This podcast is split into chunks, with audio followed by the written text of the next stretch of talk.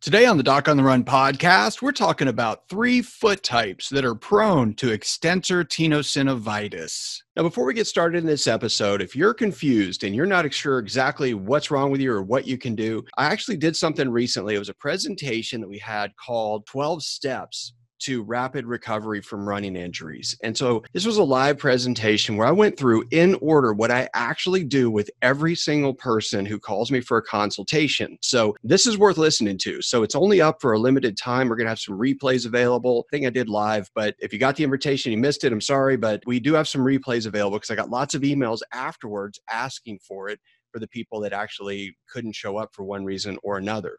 So we will have those available. If you want to get it, you can go to docontherun.com slash 12 steps and you should be able to access it there if it's still live whenever you're listening to this that's one thing that might be really useful for you if you are confused so let's cue up the theme song and then we'll get right into the episode so, the big question is this How are runners like us, who don't like hearing doctors say, just stop running, who know that we simply have to stay active, how do we heal in a way that lets us stay strong, maintain our running fitness, and keep preparing for the next race, and still heal without making the injury worse?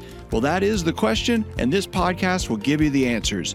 My name is Dr. Christopher Segler, and welcome to the Doc on the Run podcast. Extensor tenosynovitis is one of these things that doctors don't often talk about because it's a relatively rare condition. You know, if you go to most podiatrist websites, you'll usually find things about plantar fasciitis and uh, shin splints and some more common things like that. But extensor tenosynovitis is one of the things that can affect runners, and it can be really painful. And oftentimes, it's actually misdiagnosed either by doctors or by the runners themselves as a stress fracture. So a lot of times, it kind of forces you to take time off of running unnecessarily necessarily. Well, extensor tenosynovitis is where you have inflammation of the tendon sheath that actually surrounds the tendons on the top of your foot. And they're the ones that pull your toes upward away from the ground. So they're right on the top of your foot.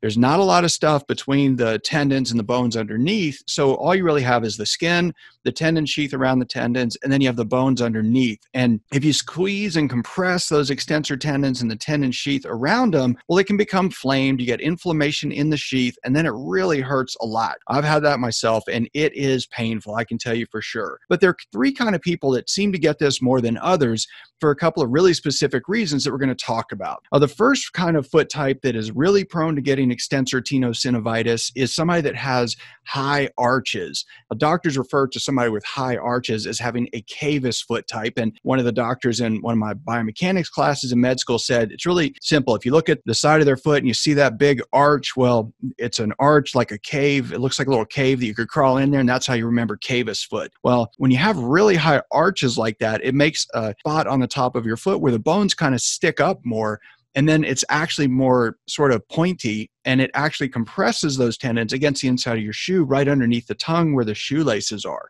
And so you have high arches first of all that's the main thing that really predisposes you to getting extensor tenosynovitis from running. The second thing is if you're really skinny. So not just your whole body more specifically your feet. If your feet are really really thin and you have less subcutaneous fat then it's going to be easier to compress those tendons. Now, when you take up a, a, training program and you start doing Ironman triathlons or training for marathons and you start to lose a lot of weight, you notice that you have a lot more veins noticeable in your legs.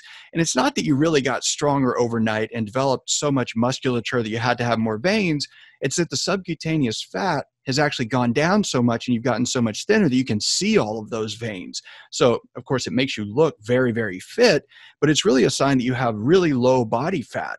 And when you have low body fat on the top of your foot, then that's the cushioning that really protects those tendon sheaths from getting inflamed. And so, when your shoe is pushing downward because you tighten your laces and the bones are pushing upward and you don't have much fat to cushion those tendon sheaths, you're more prone to getting tenosynovitis. And the last thing is if you have a really narrow foot. So when you have really narrow feet, probably know this, but your foot slides around a lot because the shoes are made to fit most people, most people with normal feet. And they kind of fit people with wide feet and they kind of fit people with narrow feet, but not quite as well. So when you have narrow feet and you have to lace the laces really tight to keep your foot from sliding around, well, then that really squeezes the extensor tendons. So the main reason people get extensor tenosynovitis is because their foot type is in the shoe and the way that you lace the laces actually com- applies a little too much compression on the top of the foot and squeezes those tendon sheaths, and it really aggravates and irritates those tendons and can cause a lot of pain and discomfort. So,